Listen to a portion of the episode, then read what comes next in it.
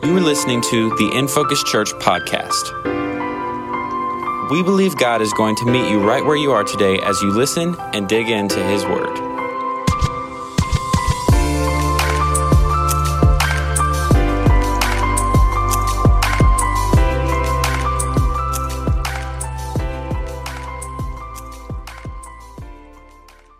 To say this is a day that is special would be the understatement of the centuries. To say that this day is different, and yet somehow we have come to this time, if you've lived any number of years, we come to this time of celebration in the church calendar and the calendar of the world to celebrate the risen Savior again and again and again. And all over the world, every people, tribe, nation, and tongue today celebrate the church of Jesus Christ that we just sang about, that was born because of what Christ has done. That church that bears his name, the body of Christ, all over the world is celebrating the fact that Jesus is alive that he is risen, yes. That what he said and what he promised is true, that he is in fact the King of Kings and the Lord of Lords. And because of that, those who have accepted that truth, that Jesus is the Savior, the one and only way to the Father, those who by grace and through faith have accepted that are now resurrected people. That's who we are. And that's what we celebrate today. But there's more to this day than the exuberant celebration of Christ's resurrection. There's more to this day than Christ being risen. As powerful as that is, every moment in life that we celebrate and that we remember, every memorable moment in our life is made more memorable by what led up to it and then also by what comes after it. See, what we celebrate today is made most memorable, yes, by remembering also what led to the resurrection, and then also talking about, and not just talking about, but living what comes after the resurrection, and that's how we live our lives today. You can think about that even in your own lives whether it's a career or a dream job or profession, maybe it's being a physician or a musician or athlete, it could be becoming a parent for the first time or a grandparent for the first time. Our most memorable moments in life, which are some of those, are framed by what preceded them and the promise of what they'll bring. I'll say that again. Our most memorable moments in life are framed by what led up to them and the promise of what they will bring. So, when can something as miraculous, powerful, and world changing as the resurrection of Jesus be just another day? When could something like we're celebrating today be just another day? When it has no historical context.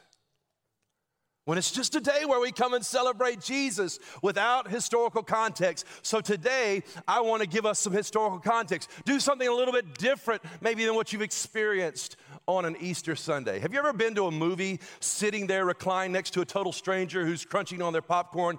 I'm sorry, I'm digressing into one of my pet peeves.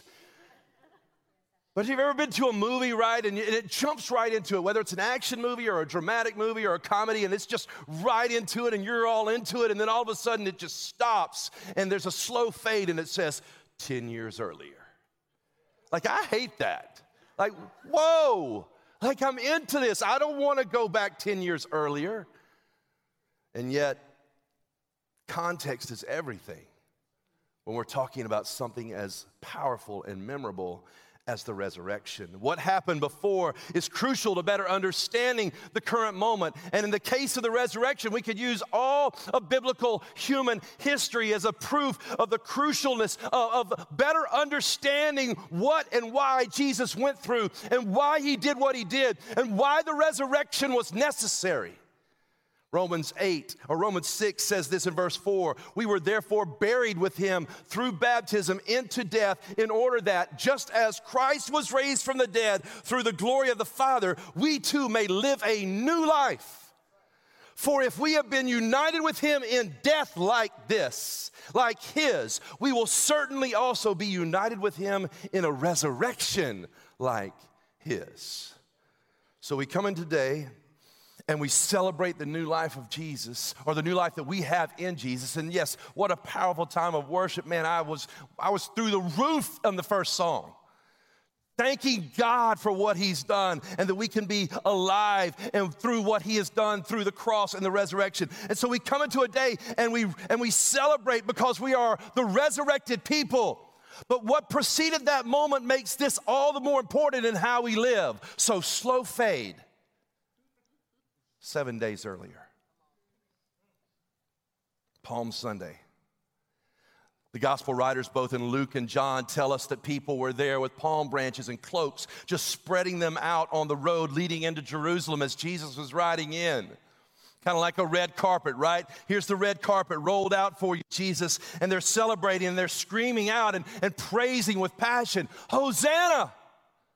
It was a huge celebration. It was a big party, a big parade, if you will. And today, kind of like today, there's a huge celebration going on all over the world for what Christ has done. But we all know at celebrations, there are all kinds of people present. We know at all kinds of parades or parties, there's all kinds of people present, right? There are people who are there who don't know why they're there. What's going on? And they're just there, so they just join on in. And there are people that know why they're there. There are people there that are there for good reasons, and there are people that are there for, for bad reasons. There are people that are there who are not having any fun, and there are people who are having lots of fun. In this case, there are people present in this day that were having zero fun. They were angry. The Pharisees were angry because of this Hosanna that was being shouted. Let's see if we can understand why. Because again, context is important to what we celebrate today, so that it's not just another day. Luke 19 38 reads, Blessed is the King who comes in the name of the Lord, peace in heaven and glory in the highest. Hosanna literally means, Blessed is he who comes in the name of the Lord. And this exclamatory phrase that everybody was shouting and that everybody was singing was a major issue because it was meant for a real king, a king who was supposed to be Israel's Savior. It's a phrase that's found in the Hebrew scriptures in Psalm 118 that they're quoting that says basically, God grant us victory, give us salvation and success. And then in verse 26 of Psalm 118, it says, Blessed is he who comes in the name of the Lord. They're just singing this and quoting this. We want salvation in the King that has come, and we want success. However, there was nothing victorious and successful about a guy riding into town on a donkey. That's why the Pharisees are telling Jesus, stop this craziness. In the next verse, in this particular narrative, they're saying, hey, do you hear what they're saying about you? They're saying that you're the king of kings, riding into the town on this colt of an ass. I mean, do you hear what they're saying about you? Stop the madness. Tell them to shut up. And Jesus is, in fact, the Messiah, so he says to them, I tell you this if they keep quiet, the stones will cry out. He had, in fact, come to Jerusalem to be the Savior of this people, to be the Savior of the world. But there was a problem with that as well. That's why in verse 41, the scripture says, as he approached Jerusalem, he saw the city and Jesus wept over it. Why did he weep? He wept because he knew that they wanted victory and they needed salvation and they wanted salvation, and the way that it was going to be coming was very different than what they expected. How many of you know from experience that sometimes what you want from God and what you get from God are very different? How many of you know from experience what you want from God and sometimes how it comes is very different? But let me tell you this whatever you get from God is far better than whatever you wanted in the first place, but sometimes we don't see it. In this case, salvation was what everybody wanted. Salvation is what everybody needed, but the way Jesus was about to bring that salvation, in essence, how the people would get that salvation in Christ, was going to be an issue. Why? Because it didn't look successful. And they were saying, We want salvation and success. That was what the scripture promises. That's what we know about God in the past. We want salvation and success at least how they measured success. And we can't get too down on the disciples then, because if you're a disciple of Jesus today, we're pretty much the same way. Like how we measure success and what success looks like in the kingdom of God are sometimes very different. The way God does things that don't always look successful, the way we measure success, sometimes bothers us if we're honest. See, we need God to save us from all kinds of situations. I'm not talking about salvation in that moment where you gave your life to Jesus. I'm not talking about that conversion moment. We all need Jesus for that. But after that, as we continue to work at our salvation, there's constantly things that we're asking God to help save us from, like a relationship issue or something financial that's going on or something maybe that's going on in our health that we need God to help us. Jesus would just save us. And a lot of times, the way that He does it looks nothing like what we expected. And at times, right, we're praising just like these people were seven days prior to the resurrection, praising God. And maybe you came in here this morning that same way, praising God, and you sense His presence, and you're like, Yes, God, I believe in you, and I know you're gonna come through. But it's tinged with a little bit of expectation of how you think He's gonna do it. Problematically, our expectations and how we measure victory and success cause us not to see our salvation the way God often brings it. Or we don't like the way that he brings it, even if we see it. So here's what the people gathered that day wanted they wanted, as I said, salvation and success. And as they're praising, there's an expectation of what that's going to look like, meaning they wanted the Messiah to come into town, to kick the Romans in the teeth, and to put them into power. That's what they wanted.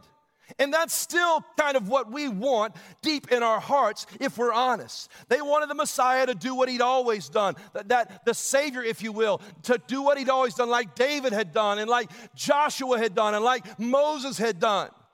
They wanted salvation and success to come like it always had by force. Like, let's bring a plague, let's split a sea, let's drown an army, let's have a Jericho style butt whooping. That's what we want. That's what their history encouraged them would happen.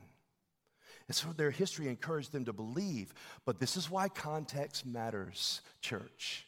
Because sometimes history is meant just to remind, not to repeat. Sometimes history is meant just to remind us of who God is and not to repeat what God has done. And here's the case for this in this situation because remembering is imperative to the Christian. It is the normative practice of the Christian life to remember what Christ has done. It's meant to reinforce our trust in a faithful God, remembering more about who God is, a God who saves, than how he brought about that salvation. In this case, the salvation had been brought by force and now is going to be brought through the cross. See, remember what Christ has done so that you can trust what he's about to do. That's what Christianity is all about. What he went through so that you can persevere as well through what you're going through. Remember, God is the God who saves so that you can look for and see his salvation in a way that may be different than what you expect. So, why does remembering correctly matter? Because what they wanted was a repeat of history. And what they got was something that had never happened before and would never happen again, and is what the whole world desperately needed. They got a common carpenter riding into town, not on a noble steed, but on a donkey. They got a beaten and bloodied Nazarene, a man in Roman custody, a, a, man who was rejected by their own religious leaders, traded in essence for a, a well known insurrectionist named Barabbas. They wanted a matchless king, but instead they saw a beaten blasphemer. Or so they thought. Sadly, blessed is he, seven days prior, turned in to crucify him on Friday. It was a shout of passion. And what they wanted, listen to me, what they wanted was so far less than what they truly needed and what they got. And they missed it. I'm telling you, church, there are some times that what you want is so far less than what you need and what God wants to give you. And we miss it because we have some expectation of how God has done things in the past. And we're expecting Him to do the same way in the present. And He's doing something new and He's doing something different. And He's doing something in a way that maybe we see Him in a way we've never seen Him before. But we have to have eyes to be able to see it. When it comes to victory and success, if we think about it, not much has changed for us today. We still want a politically powerful king. We still think power and control is the way to victory. We still think force is the way to success. And Jesus came to be the servant of all. Jesus was going to the cross to win the ultimate victory over sin and hell and death and the grave with his resurrection, and the masses missed it. What we, along with the church all over the world today, celebrate the resurrection was in no way the means by which these people thought that Jesus was coming to save them. But he did. Because of Christ's victory on the cross, we can now be the victorious church in the earth that God has called us to be. But what does that look like? That's the problem, I think. Sometimes what we think that the victorious church is supposed to look keeps us from actually being the victorious church that God's called us to be. Remembering what led up to the resurrection is imperative because here's who we are we are still people of the cross. That's who the church is. We are still formed and refined in the crucibles of life. We are still called to live a cruciform life that we've been saved to live. And this is important to remember because if you're like me, victory in the name of Jesus is still hard for me to see at times. Like the ways and the means of God's victory in my life sometimes are hard to see. And when I don't see what God sees, I can respond in ungodly ways. I mean, I don't know about you, but I'm always not, I don't always feel like I'm winning at life. Oh, yes, you should be, Pastor. No, I don't always feel like I'm living the blessed life. Oh, but we are. I get that. But I'm telling you, there are days where I feel like I'm getting punched in the face and I'm taking an L for the kingdom of God. Anybody else there? But this day is known as the triumphal entry, right? And it didn't lead to a coronation, it led to a crucifixion. And Jesus knew it. He knew this was about to happen. That's why he is weeping. He saw what was coming. He saw his murder. He saw the destruction of Jerusalem that was going to take place 40 years later. And the Bible says he wept. I'll read it again from Luke. And he approached Jerusalem and he saw the city and he wept over it and he said, If you, even you, had only known on this day what would bring you peace, but now it's hidden from your eyes. So, in the midst of all this praise and all this adulation, all this worship, if you will, there's blindness and there's animosity. Yes, from the Pharisees, but get this. Even those that are praising Jesus and know or think they know why they're praising Jesus, even those people, the scripture says, are blind to what God's doing. I mean, is that just not sobering right there? John 12, 16 says, At first his disciples did not understand all this, what Christ was doing, what was going on that day. Only after Jesus was glorified did they realize that these things had been written about him and that these things had been done to him. His own disciples are blind to what God is really up to and how he's going to go about it, which is a scary prospect to me. Because I think, as I said a moment ago, we've all been there when we're at church or we're maybe somewhere else in the privacy of our, of our lives and we're worshiping and we're praising God and He shows up. Maybe I love that corporate worship time, right? Just like we experienced this morning where God shows up and He shows up differently and in a different way in the corporate gathering than He does when I'm all by myself. It's, it's something powerful that you can only experience through the body and the church and the body of Christ. And He shows up and it's in those moments where, like, yes, God, I know you're going to come through. Yes, God, you're going to be the one who delivers me from this and saves me from this, whatever it is. And then you don't get what you thought you were going to get when you were praising Him that previous Sunday. You think you know how you're going to get what you want. And this can be a precarious and dangerous place for us as Christians. Why? Because when things don't go like you think that they should, and God doesn't come through the way that you think that He should, we get disappointed. Anybody ever been disappointed with God? And if you don't raise your hand, you're a liar. Because God doesn't think like we think. He doesn't act the way we act. The way that he does things isn't the way that we do things. And so there are times where we have we've expected something and we've asked for something or we believe for something and it didn't happen the way that we thought that it would. We were praising him and crying out hosanna and then it happened in a way that I would have never expected. Disappointments like this, well that's not how I thought this was going to turn out, God. Well, that's not what I expected you to do, Lord. And if I'm honest, I'm a little sad about it. If I'm honest, God, I'm a little, I'm a little angry about this. And listen, that's okay. You take those emotions. I mean, one third of the Psalms are laments. There's a whole book of lamentations. You take that to the cross. You take that to the Savior. You take that to God. He can handle that.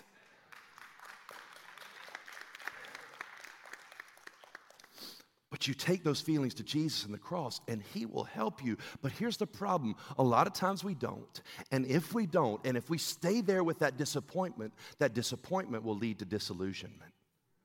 And here's the problem with disillusionment it's a lot like disappointment, but it just carries on and it keeps kind of going on for a lengthy period of time. And here's what we begin to say now well, this is how it's going to be, I guess. Well, Lord, I guess this is, I shouldn't expect anything different from you. And all of a sudden, we begin to assign things to God's character that are untrue because of our experience. We begin to believe lies about God and His goodness and who He really is. We allow our experiences to begin to inform our beliefs more than we allow God's Word to inform our beliefs about Him. We're disillusioned. And if we stay there, and I want you to know at any point in our lives, we could be going down this progression and we can immediately repent and run into the arms of Jesus because he's well able to handle that. But if we stay in that place of disillusionment, eventually it leads to despair, and that's a place of hopelessness. You know what? I, it's never going to change. Not only did I not expect you to come through, and well, this isn't how I planned it, and, and well, I guess I shouldn't expect anything more, but now I don't ever expect anything more. I'm hopeless, and if anything, people of the resurrection are to be filled with hope. The hope of glory. That is not just about the present, it's about what is in the future because of what Christ has done and our receptivity to the gospel. We become people of hope. And if we're not careful, we can become those who are despairing and a loss of hope. And that's not who we're called to be. And after despair and a loss of hope, there's only one thing left, and that is to desert. And I'm not talking about eating something sweet, I'm talking about leaving God's presence. And what we do, I'm leaving, I'm done. God, I don't even know if you're real or if, or if you just don't care or what it is, but I'm done with you and I'm done with the church. Disappointment, disillusionment, despair, and desertion. And if you think that's exaggerating, if you think it's hyper, hyper, hyperbole, let me tell you, this is exactly what took place in a matter of days from Hosanna disappointment, disillusionment, despair, and to crucify him and desertion. And if we're not careful, if we're not diligent, if we're not attentive to the Holy Spirit, if we're not people of the Word who love God and love other people, if we're not people who are committed to the church and the mission of the church, we will end up following the same progression, miss what Jesus is doing, and walk away from His greater purposes for our lives. We will end up all alone. You see, I want you to understand that Jesus was all alone so that you and I don't have to be today. Thank God, knowing all of this, although he wept, and knowing how fickle we are even today, God poured out his mercy. Jesus was still merciful to us. Aren't you glad for that? His mercies, the word says, are new every morning. Yes, God is sovereign, but He is also merciful. He is both and. And I'm glad because if that's me and I'm Jesus riding into town and it's probably you, I'm like, I'm not doing this crucifixion thing for a bunch of disappointed, disillusioned, whiny deserters. But Jesus is nothing like me. He's amazing, He's loving, He's kind, and He's merciful. And gratefully, he was moved by mercy and obediently submitted to the Father so that we can celebrate the resurrection today with gratitude and awe. Yes? For just a few more moments, while I still have you here and before we go to a second service, I want to talk about the mercy of Jesus. Because as those who are people of the resurrection, we are to live like the one who was resurrected first Jesus. And Jesus was moved to tears by mercy. Listen, knowing what he knew, in verse 41 of that scripture in Luke says that he wept over the city. I want you to think about that. When was the last time that you wept over the brokenness of our city? And it doesn't mean that you're hopeless.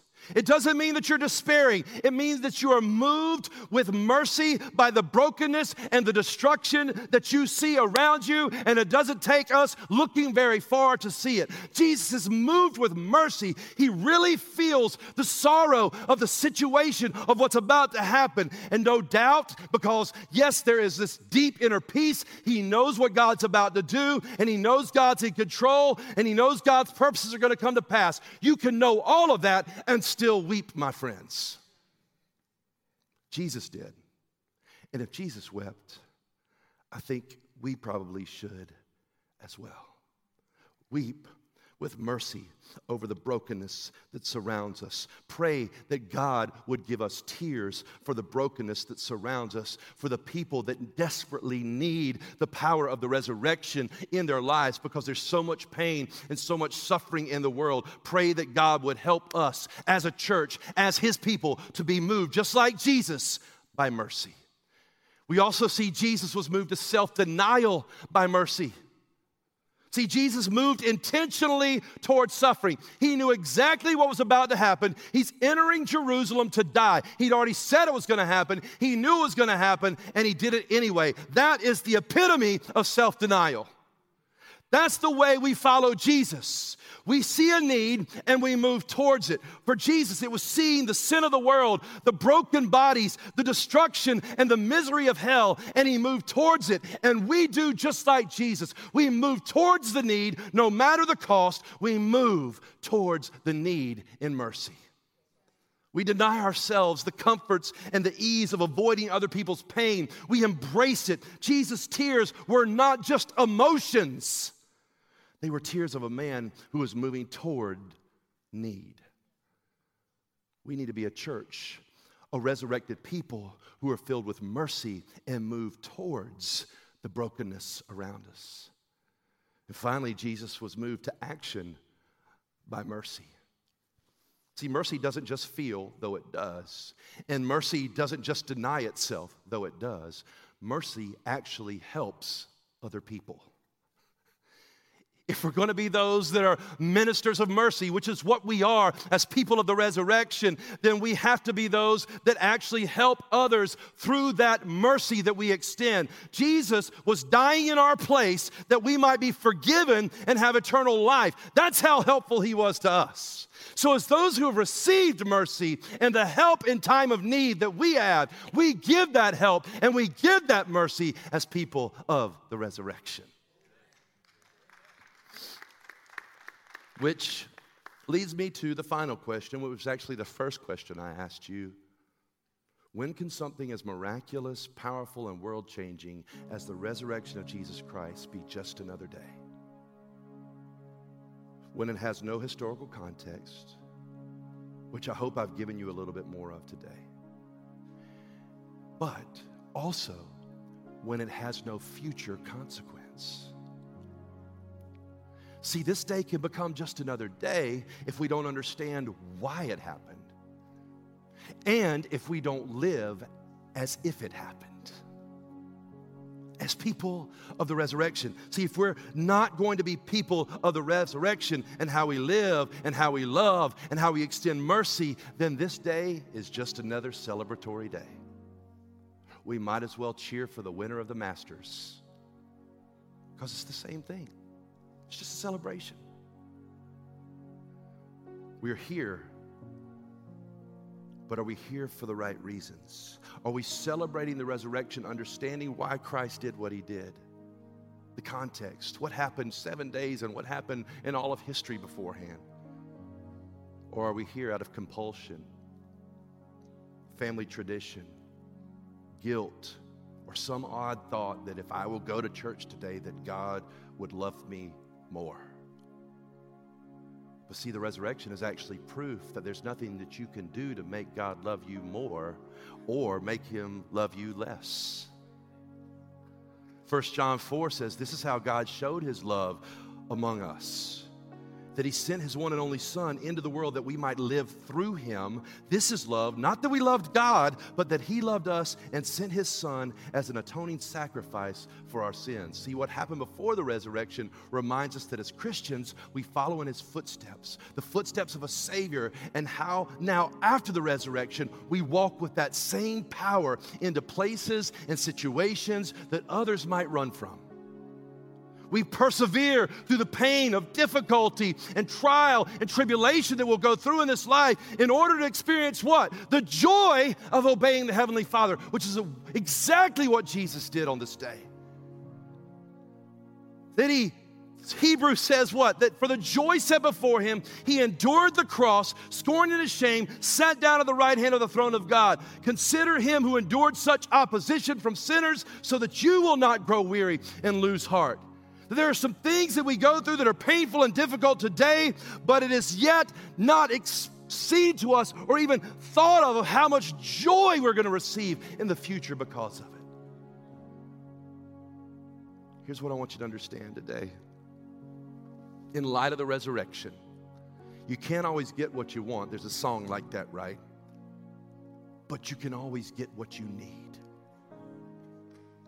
in Christ alone, you're not going to always get what you want, but you're always going to get what you need.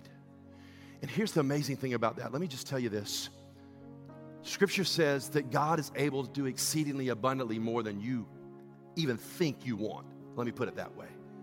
More than you could think or imagine what you want in this life. God is able to do exceedingly abundantly more than that. So it says in that scripture, according to the power that is at work within us. That's how he does that. What is that power? It's the resurrection power. And that to him, because of that resurrection power, be glory in the church and in Christ Jesus throughout all generations, forever and ever and ever. Amen.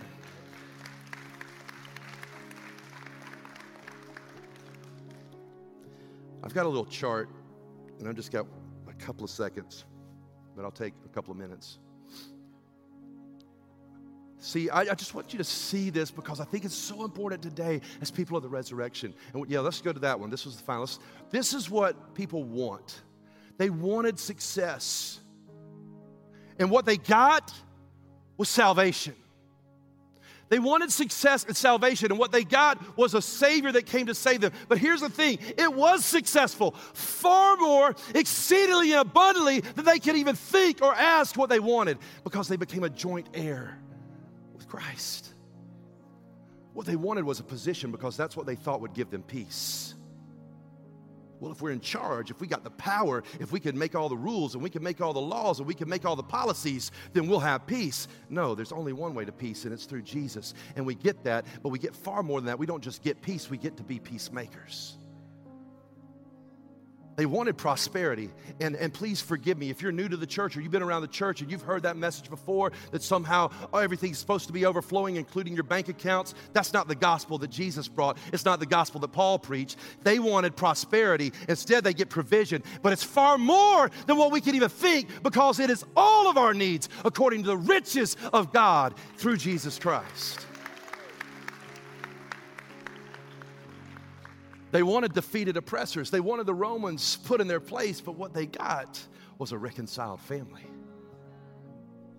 And they got far more than that. They got an eternal family that would last forever. And basically, what Jesus is saying, and he said it throughout his times of teaching everything that you've lost, even father, mother, home, whatever you've lost, is going to be far exceeded by what you're going to gain, by what I'm going to bring through the cross and the resurrection. And that's an eternal family that is far bigger than what you have right here.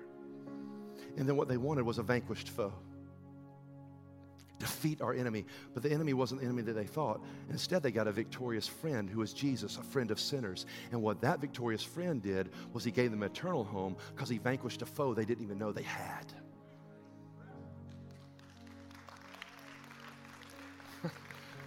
Church, this means that we should live a life of great consequence right? This day would not just be another day on the calendar of celebration of the resurrection because we understand the historical context and where, why, and why it had to happen. And now, because of what has happened in the resurrection and receiving that and being people of the resurrection, we will live lives holy unto God with the power of the resurrection at work in us. Romans says if the same spirit that raised Christ from the dead is at work in us, then our lives should be different.